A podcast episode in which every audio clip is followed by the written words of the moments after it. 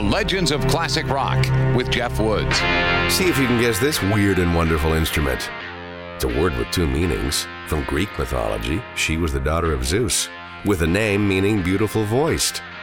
Secondly, it's a word that describes the instrument that sends steam through a series of whistles, a kind of steam organ.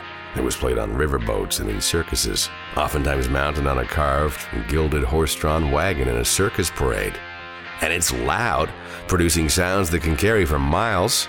They've been around since about 1855.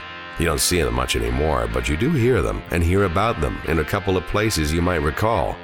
The Springsteen written song, Blinded by the Light, those words, the calliope, crashed to the ground. It was 1967 when John Lennon wanted his new Beatles song to have a carnival atmosphere. And because they were in their psychedelic phase, producer George Martin got creative with scissors, chopped the recording tape into pieces, threw them in the air, and reassembled them randomly. But still, you can get the whole Calliope vibe in the Sgt. Pepper's song Being for the Benefit of Mr. Kite. The Legends of Classic Rock.